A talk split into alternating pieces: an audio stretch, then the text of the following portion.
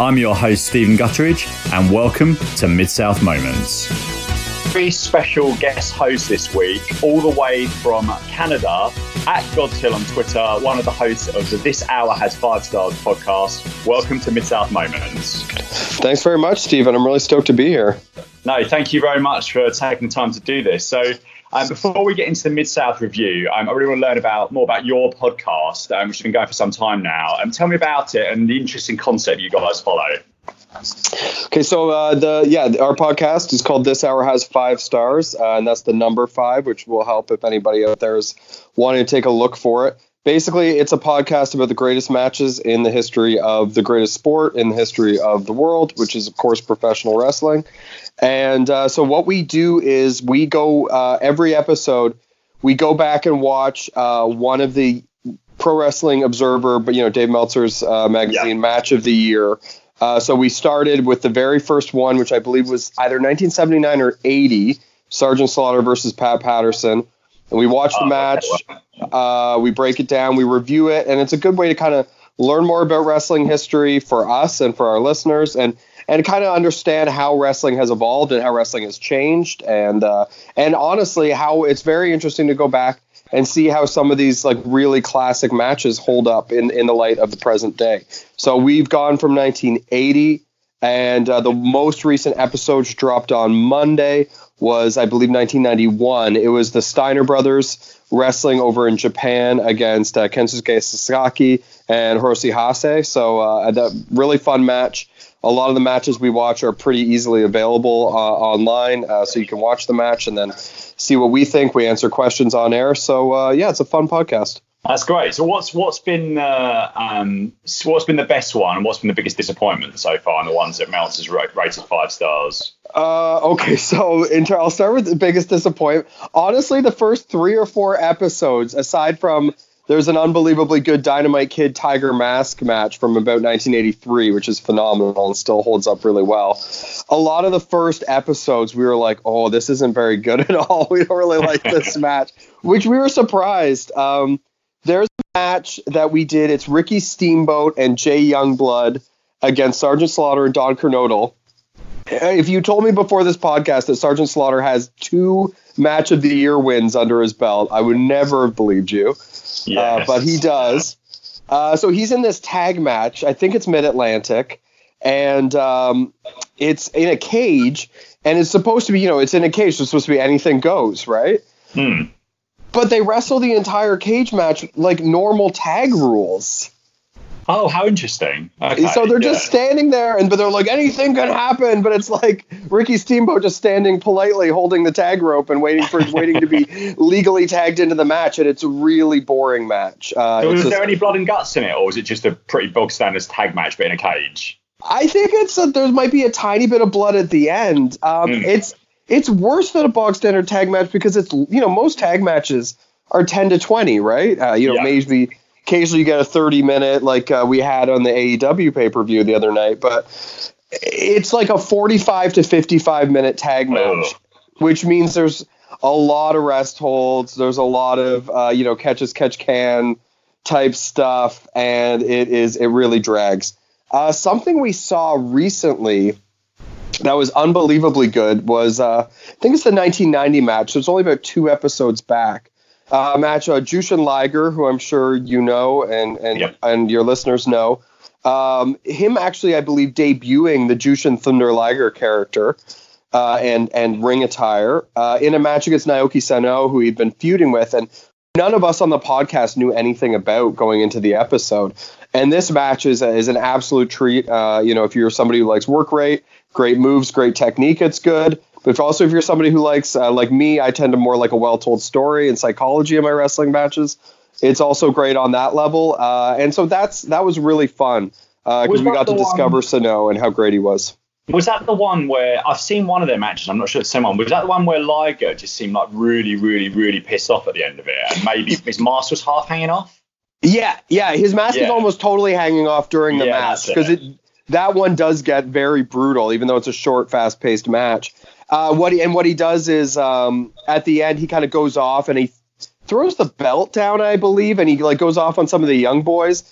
and and I was having a hard time interpreting that aspect of the story because he, you know, uh, spoiler alert, he wins the match, but um, I think what I read was doing some research for it that he was showing how upset he was that he had to go to this dark kind of rule breaking place during the match to overcome Sano. So that uh-huh. kind of adds adds to the drama. So that is the one you're thinking of. So what did yeah. you think of that match? It's so funny you mentioned that because I tw- I remember tweeting Chris Charlton and Dave Meltzer asking mm-hmm. about. I didn't get a response from either. Um, asking about what, so why was Liger so annoyed in this? Because there's a great I don't know if aware of it. There's a great spreadsheet online uh, with all New Japan matches dating back, like the earliest stuff on New Japan World to up to date, and it's got like recommended, strongly recommended, and like much must watch. So I oh, nice. I've gone through maybe the first ten or so of the must watch, and that Liger match was in that. So that yeah, that was it's so yeah, so funny that you just you just done that. So um, growing up in Canada, what was your what was your sort of entry point and sort of time period for first being a fan of wrestling?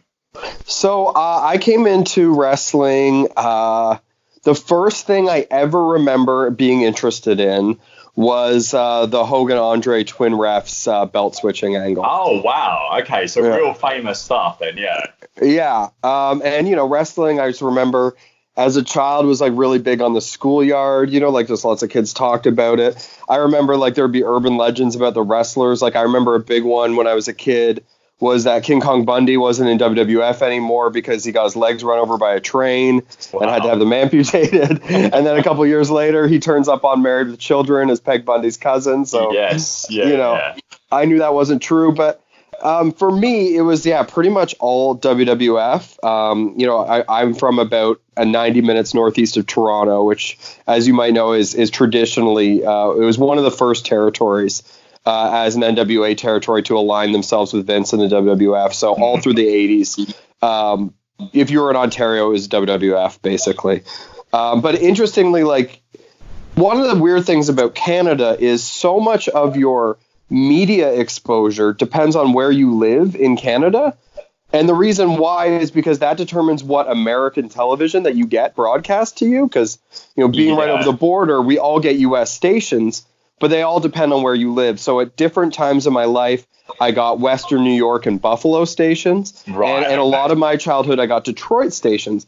But you know, Dick and Kim, who I co-host this hour has five stars with, they lived in different places growing up, so they did get uh, NWA. I think Kim got UWF at some point. Oh, right. Okay. Yeah. And, and Dick was lucky enough to have a satellite, so he grew up with with quite a lot. But my exposure was really limited, and guys like Liger or or Big Van Vader or even like Flair or even some of the guys on Mid South that we're going to talk about today.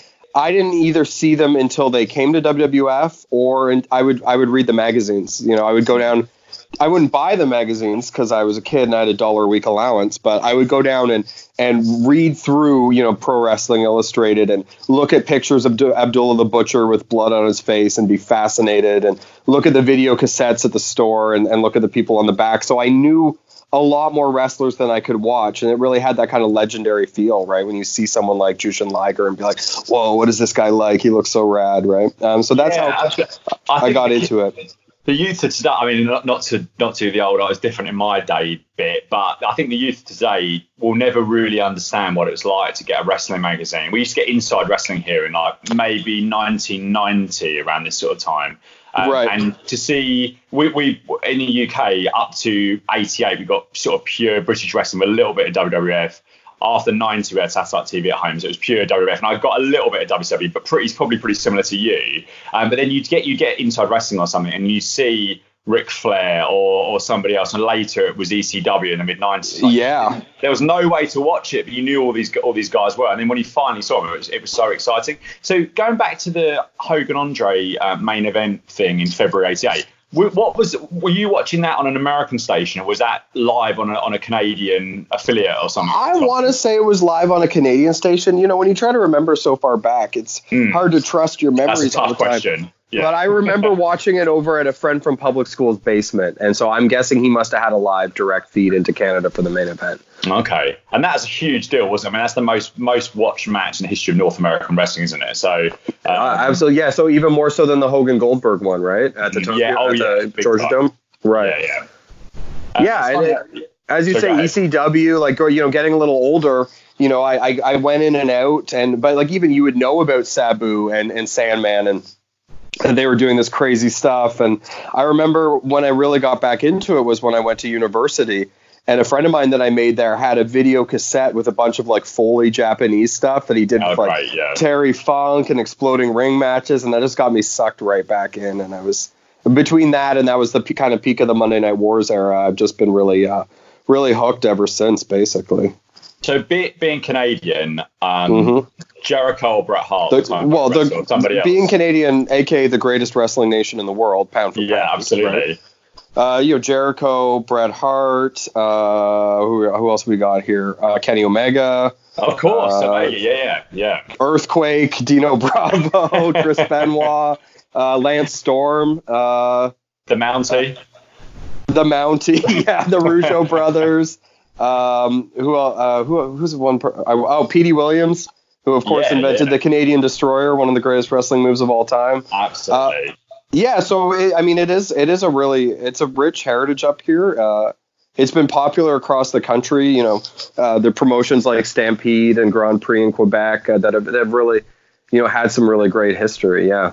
yeah. I mean, Anyway, you had a question in there. I just started bragging about. Oh yeah, I while, was which just is. Um, so, so uh, one of my question is got some of your some of your favourites. So I was thinking, as, as a Canadian, I wonder whether the automatic choice is Bret Hart, or whether you were a bit late, a bit later perhaps, and liked sort of the Jerichos of this world, or maybe someone altogether different. Uh, so for me, all-time favorite is not a Canadian, but it's Randy Savage. Um, Okay, yep, yep. What, Just- he's my first ever favourite, actually, interestingly. So yeah, probably for similar, so, so similar Yeah. sort of time. Yeah, yeah. I think so. For me, yeah, it was like Savage and then and the Rockers. That's who I really loved. So I was one of those people who all through the '90s really liked Shawn and Bret. Um, you know, Bret is huge yeah. for me, and Bret's just such. I don't know. He's he just seems like such a good dude. I mean, I know in Wrestling with Shadows he comes off as kind of a mark for himself, but I don't know. I just find uh, Brett very easy to root for, um, and, and have always enjoyed him. Uh, Jericho, you know, again, getting back into wrestling in 98, 99, you'd, you'd hear or you'd see clips of, of some of the stuff Jericho was doing with like Ralphus or with the 1004 holds and, and, and, uh, and uh, you know, how hilarious he is. So uh, one of my all time favorites for sure. Um, Bull Nakano. Uh, Oh, right, I absolutely love. Um, more recently, Samoa Joe.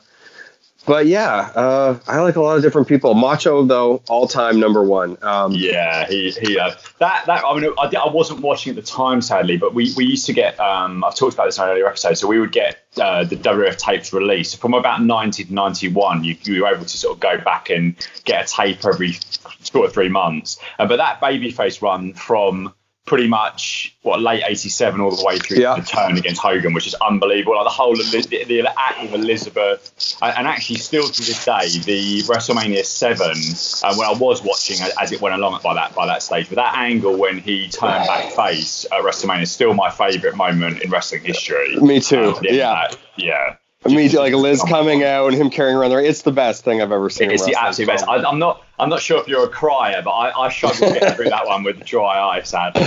Oh, absolutely. Yeah, what, what yeah. incredible moment. Gorillas going nuts. People in the audience are bawling. I mean, it really has. It really has everything, right? It was perfection, wasn't it? Just, just a then- quick one on. Sorry, Yeah. Well, and also the and like I think I, I'm kind of everybody has their kind of random like under the radar favorites that like other people don't really like as much. Um, I'm interested to hear who some of those would be for you. Like for me, I always really randomly love the Orient Express. I think they're brilliant. Uh, yeah. um, uh, I love their matches with the Rockers, and I, I still find myself seeking them, seeking their stuff out. People like that. Um, is there anybody kind of like off the beaten path who you kind of really, uh, really you root what? for? And, I can't think of anyone off, off the top of my head. Um, I mean, there's been, there's been a few people that have sort of come up and but but are now far more popular. So, Like Mar- two examples are Marty Scurll and Will Ospreay. So both of those Sure. guys were doing doing kind of local shows at York Hall and Bethnal Green when Rev Pro wasn't doing sellouts. I mean, they're probably doing eight or nine hundred. And I'm saying Will Will Ospreay was probably like 22 at this point. Um, I mean, he was in good, he was in good shape. He was, he was a skinny, and I'm allowed to say this because I'm a skinny guy myself. He was a pretty, pretty skinny skinny chap. Um, Sure. he, he's just Still is. one of the best wrestlers of the world. Just, just going back, back on stage, Bret Hart. So you, what you said about him is so true. It was so you just wanted to root for him. I, my first ever live WF event was SummerSlam '92 at Wembley, and obviously the main Oh, event wow. was him and Davey Boy. So I Yeah. was stood there with a pair of Bret Hart sunglasses around my neck, and I just was so torn. And I was like, I have to support. So I'm a big England football fan, you know, big Mhm. patriot, etc. So I ha- I'm like, I have to support Davey Boy Smith. I, I, I like. I think at that time nobody from the UK had held like a singles title in WWF, right? Like it was. Uh, yeah, uh, yeah, absolutely right. That's the first ever singles, and still to this day, no one's ever won- no no uh, British wrestler has ever won what I would consider to be a recognised world championship. World if you championship. Don't count Ring, if you don't count Ring of Honor, which some people would, some people wouldn't, then we still haven't had a recognised world So wrestling world. if if if Marty manages to scoop the NWA 10 pounds of gold, do you think that should count? Um, I give. I've had conversations on this podcast. Well, I mean, all this is holding it now, I guess. Yeah, so, I, so I, would you- count, I wouldn't get. I, one of my earlier guest hosts was like, "That's that's the real world championship." As far as I'm concerned, for me, I think there's only there's only you you've got to count. Whatever your views on WWE, you've got to count their two belts as world championships. I think. I think the AEW one as well, and the and the New Japan IWGP, and and for me, those are really the only four. Uh, What, what do you what do you think about that in terms? of I agree with you. I, I mean, I love. We'll probably get into it because we're going to talk about Rock and Roll Express, who are incredibly Mm. still wrestling in the NWA. But um, I uh, I love NWA Power and I watch it regularly. But and I would like it to. It was that belt. No one can deny that it was a world championship for, Oh yes, for a very long time. it time. Was the world championship. It was really? the world champion, and I love that Aldis puts it over as such, and I love that Aldis calls himself the world's world's champion. That's exactly what he should be doing, uh, just like Ric Flair did when he used to show up on WWF, right, and broke everybody's brain. But um, yeah, you're right. Those are, I would say, the only four, and I would even say, I would even say for WWE, I have a hard time seeing. I think the Universal Championship is kind of the world title, and the other one's like more akin to an IC belt. But um, Oh, yeah. Even with the history the other way around, kind of thing. I, the history's better, but it's how does WWE treat it? Do you know what I mean? Yeah. Like, I don't view it that it's viewed as the top prize within its own company, so I have a hard time seeing it as a world title. Do you, do you think? So one of the questions, and we'll, we'll go on to this now. But what what are your watching habits now for wrestling? Are you, are you really invested in lots of different stuff, or do you kind of pick and choose what you're what you're actually watching? Uh, so I pick and choose. I mean, I think it's an unbelievable time to be a wrestling fan. Obviously, Yeah. um, my regular stuff is um, is honestly NWA Power. Then second, I try to watch Dynamite and AEW when I can. Obviously, watch the pay per view on the weekend. I watch almost no WWE. I used to watch NXT every week. I've I've fallen away from that. I don't. For WWE, I usually like at the point for main rosters, I would watch the Rumble and WrestleMania, and I missed the Rumble this year. really. WrestleMania is a quite crapshoot for me. For, for a long time, Yeah. Mr. Rumble is telling. Yeah, yeah. It's I just I don't I honestly what really did it for me was the thing that was keeping me watching WWE uh, was NXT, and there's so many of the people I've loved for the past five years have come through there at some point. But I got I became so tired with people going up and then almost without uh, exclusion, kind of not being used the way that uh, I thought they should have been used, and. Uh, Joe being one, Sasha Banks, who's one of my favorites of recent years, being another. Like, just you can name Finn, you can name name after name, right? Um, Absolutely. Yeah. and there, you know, the, Sorry, go ahead. So you, Well, you the- go ahead. You go ahead. the reliance on part timers and, and guys that you know, I mean, I wasn't really big on Big Gold, Bill Goldberg in 1998, let alone now, you know, or Randy Orton in 2005, let alone now. Um, so I watch those. Uh, try to watch a little bit of New Japan sometimes around Wrestle Kingdom or G1, and uh, love going live shows. Right, uh, there's nothing better than live wrestling. So the the podcast crew and I were um, in Smiths Falls, which is a tiny town. Um, you might know it in the UK because uh, you know how the Guardian newspaper has like that magazine as well. Oh yes, yeah, yeah. Smiths Falls was on the cover this summer because Canada's largest legal marijuana factory is located there. Oh, very cool. Uh, Okay. So, so I saw them on the cover of the Guardian magazine. I was like, this is hilarious because it's a little town of 5,000 people about an hour from where I live. And uh, they had an indie card um, and uh, main eventing uh, Haku and Barbarian. And Haku, again, would be in the all time favorites for me. Wow. I, I, I'm just a massive Haku and Meng Mark. And so I saw those boys go. Too Cold Scorpio is in the uh, main event as well. Um, so that was a great time. It was hilarious. Uh, it was it was simultaneously like a really terrible show, really amateurish, but also an amazing show. And yeah. Haku and Barbarian, despite being probably 65 now, still absolutely brought it in the main event. I didn't want to see Barbarian take an unprotected chair shot to the head at his age or at any age. Yeah. Um, but I, I can't help but being amazed and impressed that he did so. I mean, it was, yeah, it's one of those things you don't want to see it, but it's almost like a bit of um, you know admiration that they would take it. Well, what's there's a big there's a big big time indie pro promotion in Toronto, isn't there? I can't, the name escapes me. I can't think what it. Uh, so what is? Uh, I think I know what you mean. Uh, it's the one that um, Super Smash Brothers now Dark Order came out of. Yeah, that's it. Yeah, yeah, yeah. yeah. No, it's completely. I'm with mine. And there's uh, still ECCW in Vancouver.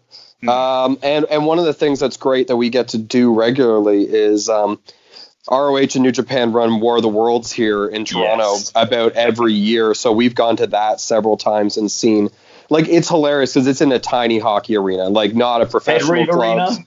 Yeah, Ted Reeve Arena is like a yeah. kids hockey arena. It's like a beer league hockey arena. Okay. Uh, and so it's like watching like if you're watching just like a public park and you get to see like Thierry Henry and like Kevin De Bruyne turn up on it. Like this is this is like all of a sudden I'm seeing yeah. all of a sudden I'm seeing Jushin Liger and uh, and you know Kenny Omega and and and uh, all these people you know turn up at Ted Reeve Arena. So uh, that's that's definitely worth going to too. So I watch a lot. Um, I and honestly, uh, when I do like to watch classic stuff on YouTube, which I do when I have the time, Mid South is, is always my first choice uh, in terms of right. the, in terms of the historic promotions, where it's like if you could go back in time and be a regular every week, I wouldn't choose Mid Atlantic. I don't think I wouldn't choose the ECW Arena. I'd be uh, you know, in Shreveport or whatever, going to Mid South shows on the regular. Yeah, I know what I think. I think the I think that's a really good shout actually because I think the ECW arena. I could imagine that that I'd imagine that's pro- that probably wasn't all that pleasant of a place to be going to watch wrestling every, every few weeks. I'd imagine. I don't think so. People would be a pain uh, in the ass about it. Do you know I what agree. I mean? Yeah. Whereas Mid South is just people drinking beer on a Saturday night, having fun. You know, it's yeah. I think I think it's the right balance of taking it seriously and taking it not seriously, which yeah. I think I like in my pro wrestling. Just while you're on, before we get onto the review, I'm interested to hear what your we'll, we'll, we'll be a little bit out of date on this, but the AEW pay per view this past weekend. What, what, were your sure. what were your thoughts on that? Uh, so I missed the Darby Sammy match, which is a shame because I love both guys, and I saw some clips and it looked amazing. Um, honestly, the the match I enjoyed the most was the Orange Cassidy PAC match. Really? Okay. Which I know is weird, um, but uh, PAC was a guy who, when he was Neville or Adrian Neville, um, I never connected with. You know, I watched him a lot in NXT, and I always, you know, admired his ring work because it's impossible not to. But I never really cared about him. Mm. Um, and since he's debuted the you know the bastard PAC character and been in AEW, I think it's unbelievable. I think his stuff is great. Uh, I think he's just hitting on all cylinders. So almost every time I watch his matches, they're the ones I enjoy the most. I, I really hope he's the one who gets pushed up to uh, to feud with Moxley because I think that would be a really great main event feud. Yeah. Um, loved the main. You know, everything Jericho's been doing to build up to this has been um, has been has been brilliant, and I thought that that they brought it. And um, the match I was most excited about uh, was the Cody MJF. As I said, I, you know, I like psychology and storytelling based stuff, and I think mm-hmm. they've told an unbelievable story. I think Cody's been telling unbelievable stories for for a few years now. Um, you know, with Nick Aldis, with Shawn Spears, with a, with a bunch of different performers, this match fell a little flat for me, though. It wasn't. I, I don't know. I didn't. I did. I I, I felt underwhelmed. Maybe it's because my expectations were too high. So, what did you think? Do you know what? It's really interesting you said that because I, I absolutely love the tag match. I I, I thought the tag match, the tag team title match was just phenomenal. I really liked yeah. all the guys in there. Um, and I, and I thought before, so what I, well, I don't, it's too, it's too difficult to watch these shows live. So I watch it the next day, but I have a lot of total social media blackouts because of the time zones, basically. So yeah, must thought, do, yeah. yeah, it's tough. I've played up for a lot of wrestling pay per views over the years. Actually, Japan for us is much easier because most of the Japanese shows are early morning for us, like 10:30 a.m. sort of start for us. So that's actually much better here. But what 1 a.m. till till 5 a.m. ish is pretty hard going on. Even a, even a Saturday night is not you know it's not ideal. But um, yeah, I, yeah, I love the tag team match. I thought I, I thought at the end of it, I don't can't recall ever seeing a better tag match than that. I thought it was great. I thought the MJF Cody match and the Jericho Moxie match had, for me, and I'm probably nitpicking, I've got a little group of friends. Funnily enough, Dr. Go on and I've mentioned this before, it's, I've got a really weird clashing of worlds because the, the football team I support in London, Fulham, is owned by the Khan family. The Khan family, mean, sure. Yeah. So I'm. A, it's a really weird. Like I've I've I've loved both. My family grew up uh, from Fulham, so I've known Fulham my whole life, and all of a sudden you've got Tony Khan tweeting a picture or, or I'm tweeting a thing about football, got like Stone Cold Steve Austin likes this or Jim. It's like this is the most bizarre possible clash. Of Have you had any crossover yet? Like, have you had anybody like turn up in a Mitrovic jersey and it's like you someone No. in the I mean- one of the young bucks or something? Or?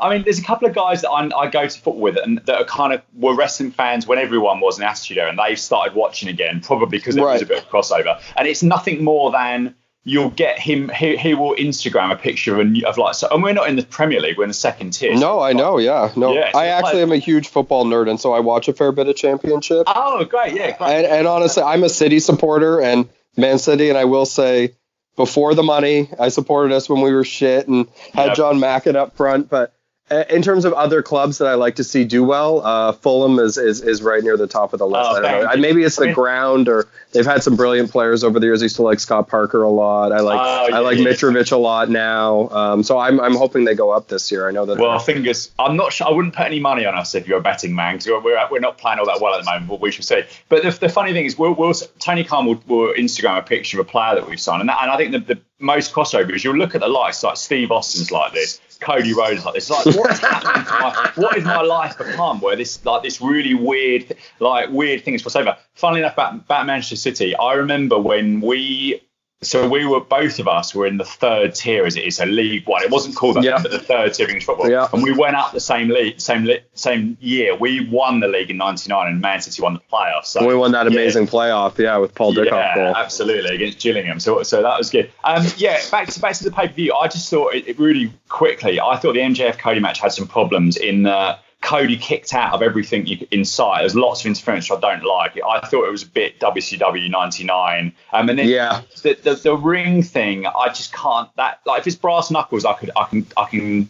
You know, I can suspend my disbelief for that, but a diamond ring knocking someone out after he's survived everything he can possibly, after he's moonsaulted off a cage a week before, it's like, no, I'm sorry. You know what? I didn't even think of that, but you're absolutely right. It is terrible now that I think of it. Yeah, and I what I thought, is- for me, it didn't have a WCW 98. It had for me like a 2005 6 WWF. Like, you same those, difference. Yeah, I agree. Yeah, those Triple Yeah. H matches where they kept talking about how intense it was, and you just kept thinking about how slow and boring it was. Yeah, exactly. And the, and the I- Moxie one, um, just just quickly on, on this. So I would have preferred Jericho to retain, but I understand why Moxley won. Fair enough. You know, sometimes Yeah. you've got to pull the trigger on a babyface. But the bit I had a real, and this is the quality, some quality control stuff. So Moxley's going into the biggest match, of, and perhaps I'm nitpicking too much, and prob- I probably am because I think I'm in the minority when it comes to this show. But Moxley's going into the biggest match of his life with an eye patch on. Oh no, I was complaining about this the entire match. Oh, wait, both- okay, good. Both Kim and Dick were like, "It's wrestling, it's fine." I'm like, he doesn't have good enough peripheral vision. So he's wrestling a guy whose big move is an elbow to the side of your head, Yeah. and he's going in with one eye. No, I was it drove me nuts. and and he ke- he keeps the eye patch on, even though the eye is healed. yeah, On the on the off chance that Jericho attacks the good eye, and he can then reveal that the other eye is okay, and then win.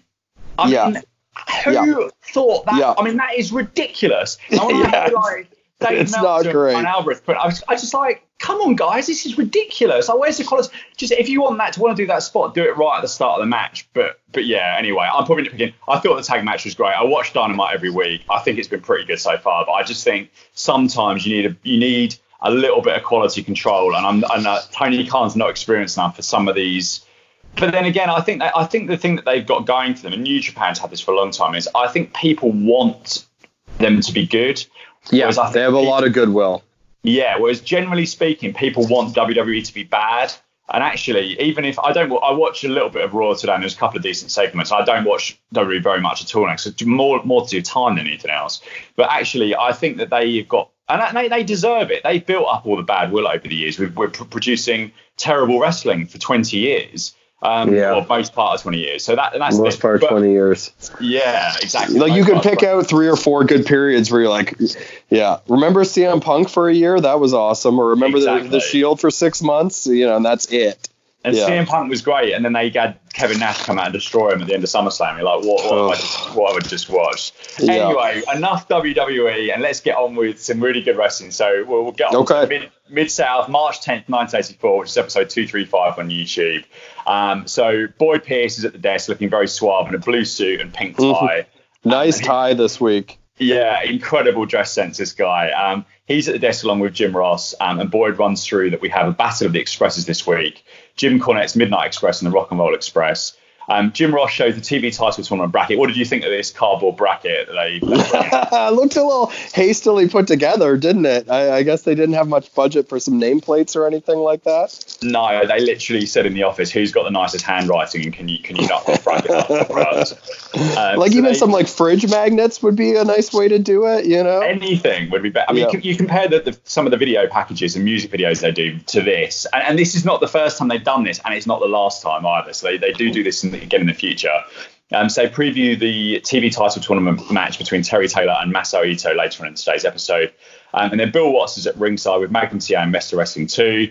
And Watts says he's standing with the Mid South Tag Team Champions, and that when anyone is holding a championship, there's a tremendous amount of pressure there is always a lot of pressure internally in any team, and it gets worse when there's a problem between the teammates. The North American title has caused a tremendous amount of dissension between the two after Magnum TA was announced to be the number one contender.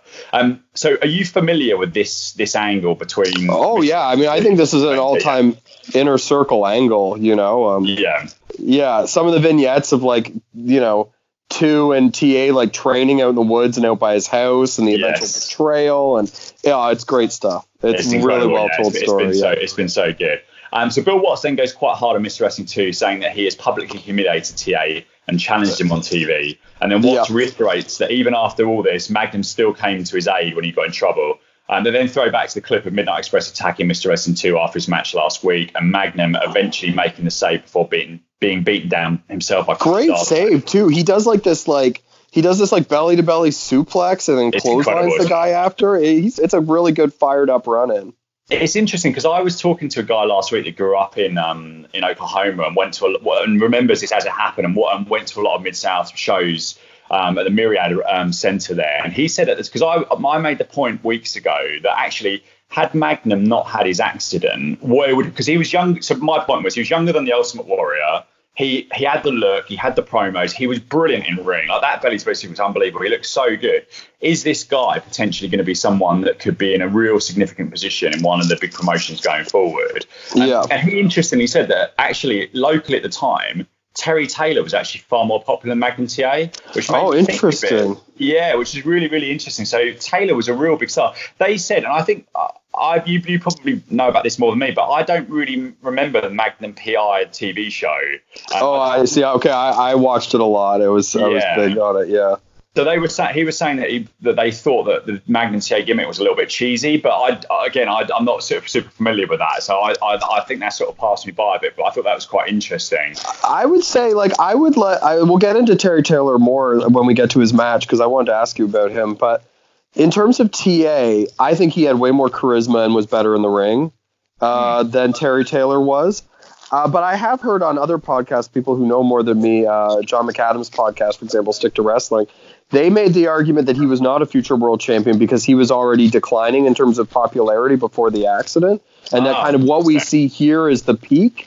Um, To that I say though, like if you if he does have that capability and you book him right, I mean, why can't he catch fire again, right? I mean, wrestlers do Yeah. go through peaks and valleys, so. Yeah, Yeah. Um, and also one thing that's disconcerting in this segment, which probably which comes up a lot on Mid South, is that you know these are two of the top guys in the company, and Bill Watts towers over both of them. Yes, yeah. It's interesting because I was watching something to, something today with um, Jerry Jarrett talking about the, the talent exchange that they did, and they, they they sent so basically Rock and Roll Express, the Midnight Express, Terry Yeah. Taylor, and one other all went down around this time when when Memphis and Mid South agreed to exchange talent. Um, but that, but Jerry Jarrett was saying that all of his guys. Um, he sent Bill Dundee down to, but all of his guys were much smaller than the traditional mid south. Like Bill Watts was the number one babyface at like 6'2", 6'3", 300 pounds. Like so, there's a complete change in philosophy of the promotion around this sort of time as well, which is really, really Huh. interesting.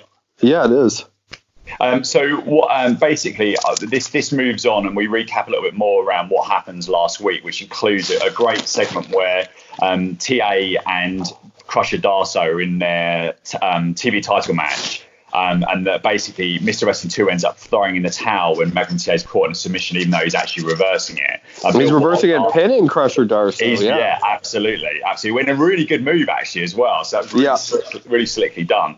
Um, and, and, Bill Watts flat out asked him sort of what what were you doing? Um, and two said that TA was down for the count and had had the hell beaten out of him and that he was shouting, "I quit, I quit." um, and the two was embarrassed. He wanted their t- they're the tag team champions. He wanted he didn't want them to be keep getting embarrassed by how much of a coward Magnum TA is. Basically. Exactly. Like he's exactly. really being an absolute douchebag in this segment. It's great. It's incredible. And last week I said I, th- I thought this this whole angle was teetering uh, you know what it's like in wrestling. You get to a point where you've just got to pull the trigger on something, yeah. whether it's someone winning the title or whatever. And this was really teetering on the brink of being too long. Um, and then, so basically, Watt says that he's changed his story from last week, and TA says, "What in the world is wrong with you? You know I'm not a quitter, and you know that since we've met. You've known that in all the hours of training you put me through, and I've never quit." Um, and Magnum says he's going to put it all behind them because they're the champions and he wants to stay that way. Um, two says that Magnum is gutless and a coward because he hasn't accepted his challenge. Um, two, sa- uh, two says that he's embarrassed him by slapping him before and he's going to do it again. This time, Magnum stops it mid slap.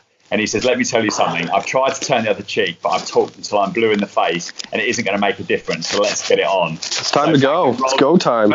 Yeah, it's go time. So Magnum rolls in the ring, takes his jacket and shirt off to a huge reaction from the crowd.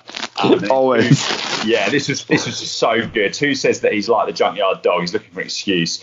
Um, and if he goes in there now, now, TA will make an excuse that he wasn't dressed properly. Um, and two says he wants to make it official and the match will happen. So what did you think of this? This this this this is the trigger being pulled now between these two. Oh yeah, unbelievable segment. Uh, you know, both guys were great. TA is great as the babyface. Two is great as the you know the cowardly jealous heel and uh, you know the crowd's super into it so you know as yeah. a fan i just i want to keep watching. It's good. The, the, the, catch of the slap was just so good and i thought that uh, it mr. Wrestling 2 has obviously got a mask on but his and it's not i guess it's not facial but his body language was so good he, yeah.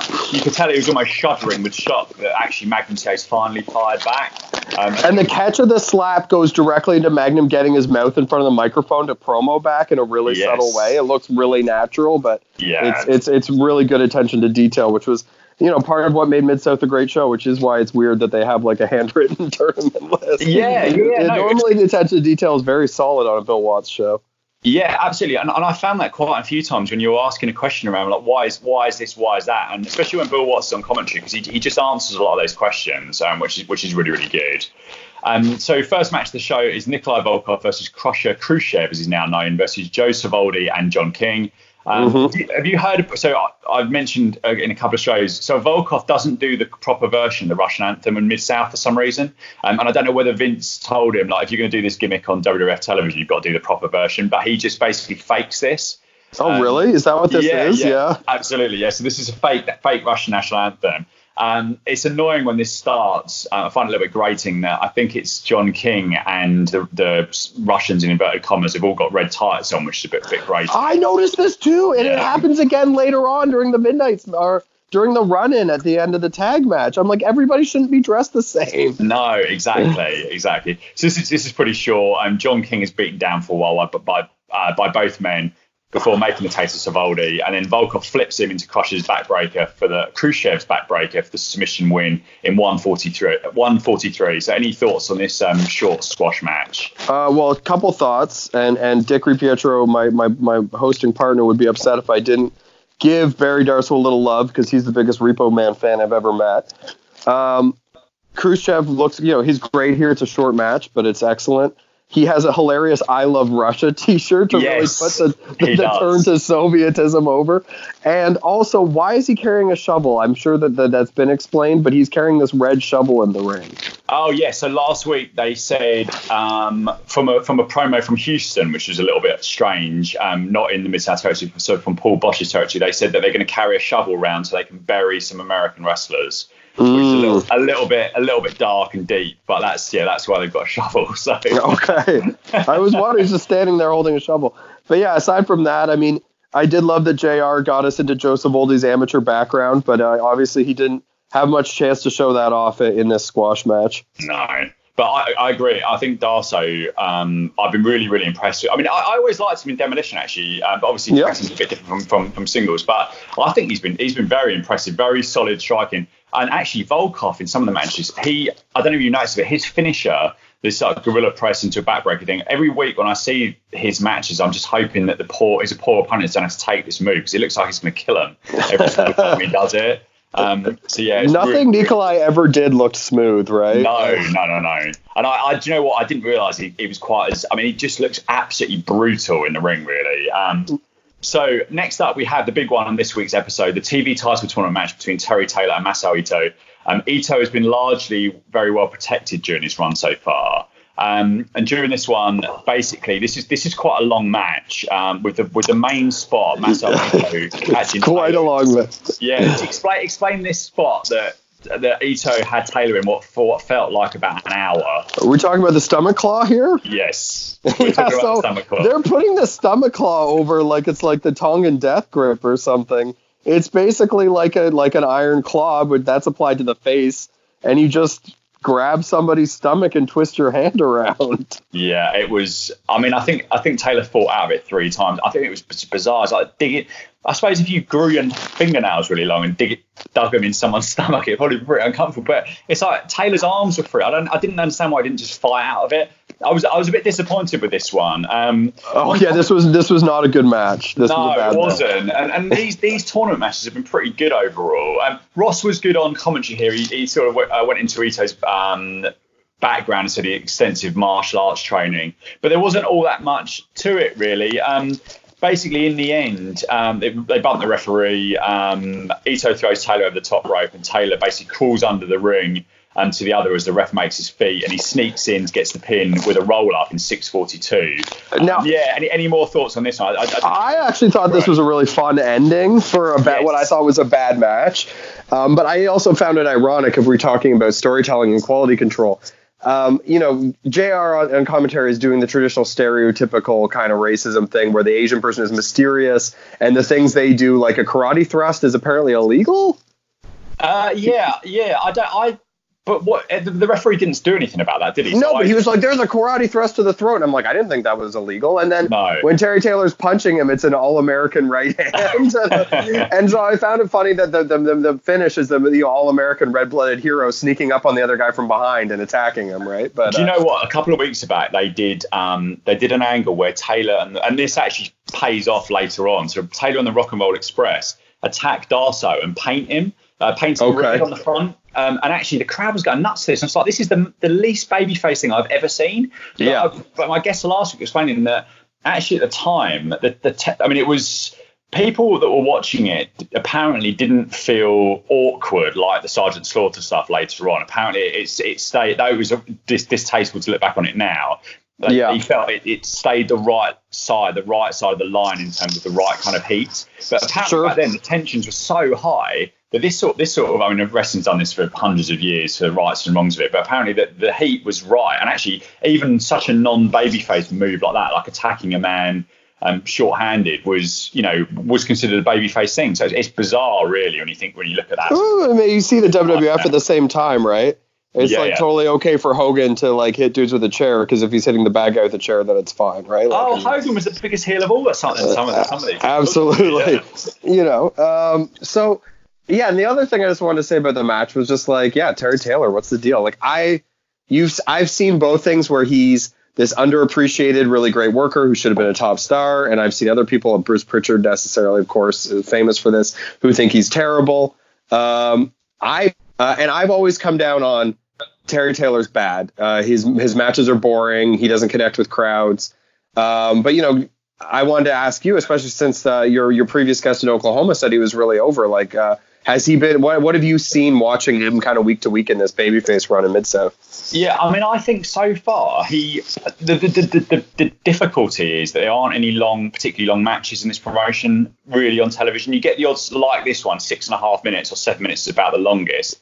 yeah, he's be very popular. There was a really good video package of him um, a few weeks ago that was really really well done, and he did he did come off as a star, but I, I guess for me to make a judgment, I probably need a bit bit more time and see what happens with him. And obviously, I'm familiar with the, with the Red Rooster stuff and a little bit of his WCW sure. run. Um, Terrence, yeah, guess- are you familiar with the the, the Terrence Taylor era? yeah, that's it. I mean, he he seems very popular, and I was so interested with that Magnum TA stuff because Magnum TA to me just just. But then I wonder how much of this is because of everything we've heard about Terry Taylor and he's much derided sort of guy. Does that, absolutely. Does that pollute your mind a bit? And then Magnum right. And does Magnum TA? It's like um, I can't remember who made the quote, but the famous quote like about Randy Rhoads that I never saw anyone become that much better a guitar player by dying. I mean, Yeah. that's very tasteless. But Yeah, yeah. Uh, No, and Randy Rhoads, right, Rhoads? Yeah. was an was an incredible guitar player, but it does make a valid point that those people who are cut down in their prime, you know, you tend to you tend to fill in the blanks with how great they could have been with where Terry Taylor. 100%. Yeah, It's the flip side, right? So Definitely. I don't know. Yeah. Anyway, this is not the match. If you want to convince somebody that Terry Taylor was actually great, uh, you would not show them this. I think. No, I completely agree. So um, in ring after the break, we have Reza Bowden, and he announces that next up we have the Express Showdown. And so Jim Cornette takes the mic and tells Reza to back off. And he says, "Who are these two goons running around here, calling themselves the Rock and Roll Express, trying to make a name off the back of their names?" Um, to him, they look like a couple of Valley girls. I've never met a Valley girl, but have you met any Valley girls? They look. Like I'm pretty far from from the from the valley. Yeah. Uh, you know that being in Southern California, but uh, you know, I mean, it was certainly an Au Courant cultural reference in 1984. I think that's the same year that Frank Zappa's uh, Valley Girl song comes out with his Oh, daughter on okay, vocals. That makes sense. Actually, Yeah. I have been to LA, so maybe I have met Valley Girls. And not, You not probably known for it, have, yeah. Yeah, yeah. Um, I mean, around here it's the Ottawa Valley, which is a totally different type of Valley Girl. I was at. There's also a, a famous um, valleys in Wales as well, but that's probably a story uh, about Valley Girls from there. That's probably a story for for another, Another- um, so he introduces the Midnight Express to their great theme, and I noticed quite a number of the ladies at ringside are clapping along to this, even though they're obviously the heels. Um, no matching right. Well, I mean, when Loverboy Dennis comes out, I mean, it's you can't resist that, right? Can It's just the swept theme away. so good as well. It, it is one of the all-time greatest themes. Yeah. Yeah, fantastic. Um, no matching robes here, which is um, niggling me to an unnaturally high level again. They, have, they seem to go between matching robes and not, which I, I don't like. I wish they just commit to be matching. Um, Fair. Yeah, so rock and roll is king hits, and and this is genuinely the biggest reaction I've seen on Mid South TV so far when these guys come out. And the crowd, particularly the women, just absolutely erupt. for. They go nuts. They do. Yeah, they go nuts. Matching outfits, which is good. Um, and then Boyd Pierce says this is not said not to blink because this is going to be fast paced. Um, so yeah, I'm not going to go go through this move by move, but I just I thought this was this was really fantastic few minutes while it lasted. So what, what did you think of this first mid south showing of Express versus Express here? Is this the first time on Mid South? That's pretty cool. this is the first Um, time in mid south, yeah. because I felt cheated that I missed the big Barry Darsow turns his back on America from the previous week. So I, Yeah. I'm excited I got some history on this episode. It's interesting. Uh, Dick and I both said on our show on Five Stars that that we don't see it with the Rock and Roll Express and we think they're kind of overrated. And lately, by watching them on NWA Power, even though they're 30 years past their best, I, I'm starting to appreciate more what they bring as classic Mm. baby faces.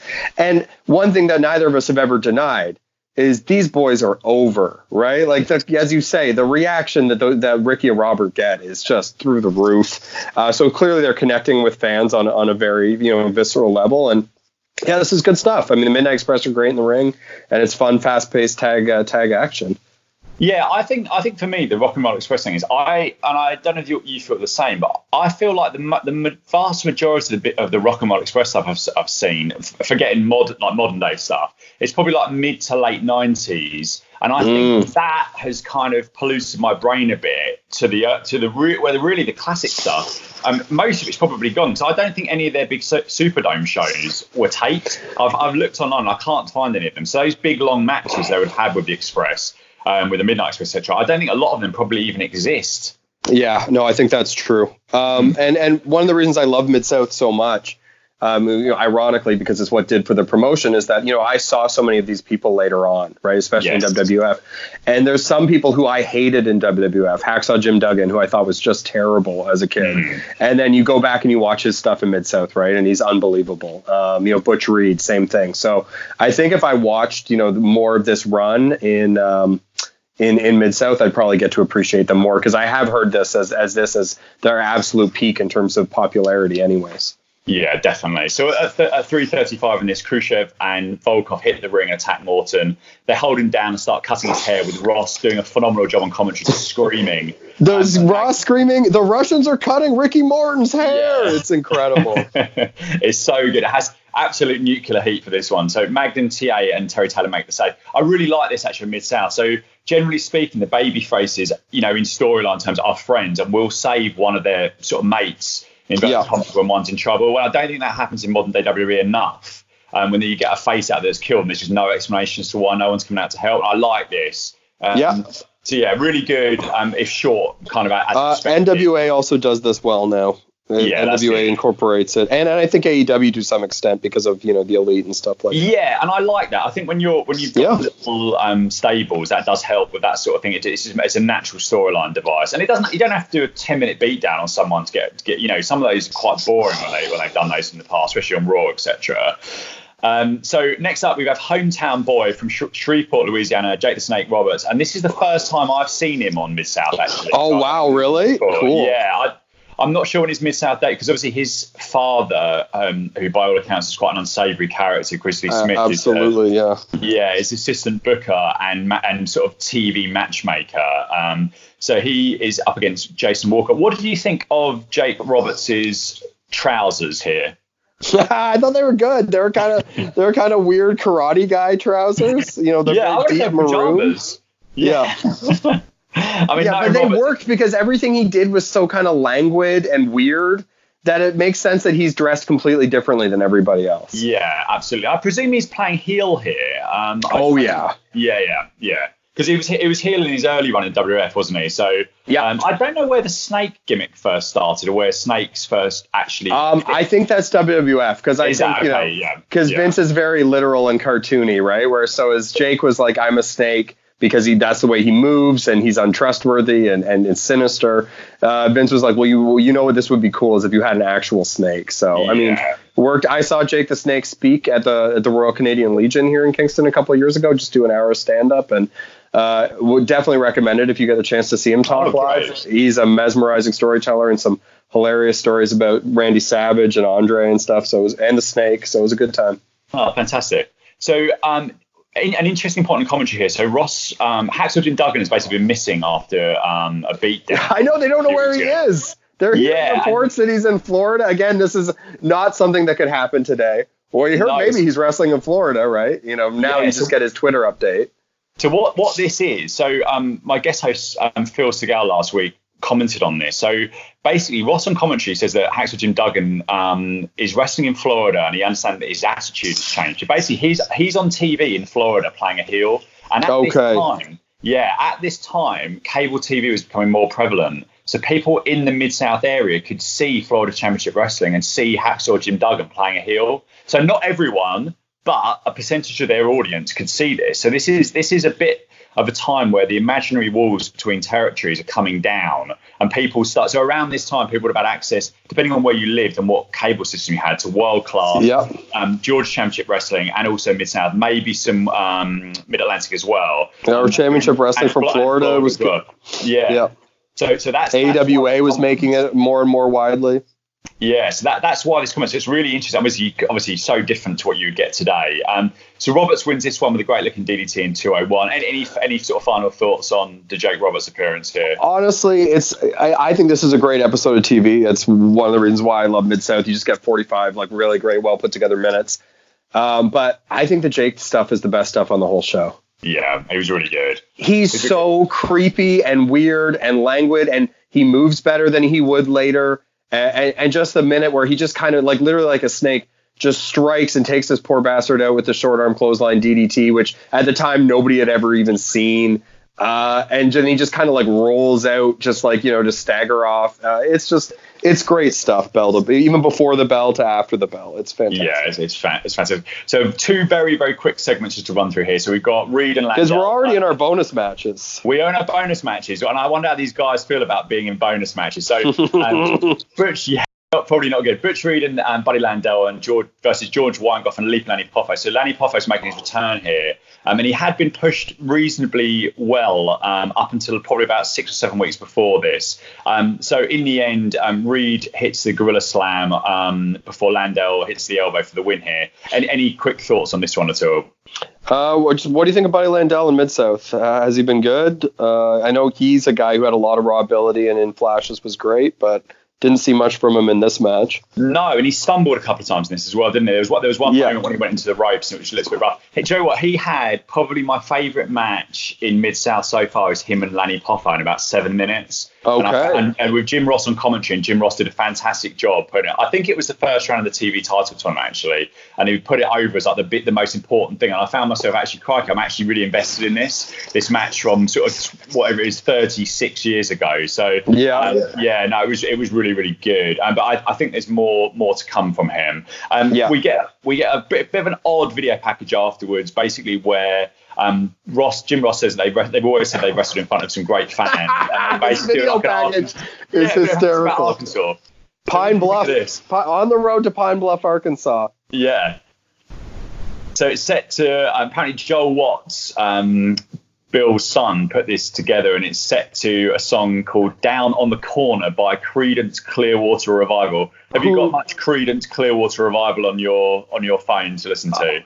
Honestly, I am actually a huge Creedence Clearwater Revival fan. Are you really? I'm I am, yes. That's, that's fantastic. I have a bunch of their albums on vinyl. Uh, I think they're great. I was thinking there was absolutely no way they saw a cent of money for their use on oh, no television way. here this week. Um, yeah, so this is some video package, right? Yeah, yeah. So they just they show the outside of the of the uh, convention center, some fans queuing for tickets, and then some action from a cage match with JYD and, and Volkov. Um, then we're back to the desk. Boyd Pierce quick. Well, no, you. I my oh, favorite part of the video package is you get a very some very long shots of the inside like marquee of the convention center, which is just a very simple yellow bulb on black background uh, just like really painfully long shots that say mid south wrestling. And then they put nikolai volkov's uh, name up and they just butcher nikolai. It's like yeah. there's more incorrect letters than correct ones in there it's just it's just fantastic. I you just wonder whether they had this in their back pocket and they're like, actually, just, we just need to fill two minutes of TV time here at the end of a taping. Which which yeah. I understand they tape two episodes um, a weekly, so it wasn't a hugely long taping. Um, but but that that actually I read that from a few years before, so they may have moved to four four episodes in time by this by this point. I also think being you know with what I know about Bill Watts that he probably told the people of Pine Bluff that if he got a good deal on the venue, he'd put it over on TV. Yes, yeah, yeah. No, I, right. I, Maybe I, knock a bit off the rental fee, and then you get some loving shots at the outside of the convention center. Well, it's, uh, it's across. A, yeah, and it's a good it's a good push for people to go to the to the local shows as well, because obviously the, the house shows in inverted commas were much more important back then than they would you know they would be considered today. Um, Absolutely. Pay per view model, etc. And um, so there's not uh, too much to go off. It's a Boyd Pierce quickly runs down that next week we have JYD versus Crusher Khrushchev in the TV title run. And that is it for this week of um, Mid South Wrestling. So, what did you think of this overall episode? Oh, this is tremendous. And I think if somebody was looking to get into Mid South, this would be a great jumping off point, this episode with what's coming and where, and where, where we're at. And some of the stars that you're seeing debut or come back. I, this is just fantastic. I enjoyed the hell out of it. Oh, fantastic. No, I thought it was great. I thought the, the time was right for Magnum to strike back. Um, the attempted slap and catch was was perfect. Express mm-hmm. Showdown was great for what it was, um, and Taylor Nito was a, was, was a bit, bit, disappointing, but another really strong episode overall. Um, and so look out for Barry Khrushchev and and his shovel, man. They're, they're yeah, coming absolutely. to bury you. Well, I'm trying to avoid burying any wrestlers. So give us a give us a quick plug again for your um, podcast and where people can find you on Twitter. So you can find me on Twitter at Goddtill, which is just a spoonerism for uh, journeyman Leafs defenseman Todd Gill. So that's at G O D D T I L L. And the podcast is This Hour has five stars. The number five. We released uh, our newest episode last week. Uh, so if you Google that or wherever you get your podcast, put that in the search bar, and you will get our show. Uh, and I think if you like Mid South uh, and and classic wrestling, you'll enjoy it. So uh, yeah, check it out.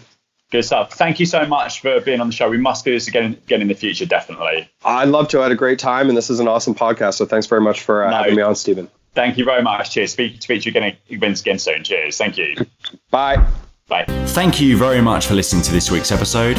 If you've enjoyed the podcast, please head over to iTunes where you can subscribe and perhaps you'll even be kind enough to leave me a lovely five star review, which would absolutely make my day. If you're interested in guest hosting, please contact me via the Mid South Moments Twitter account, which is at Mid Moments, and I look forward to speaking to you all again very, very soon.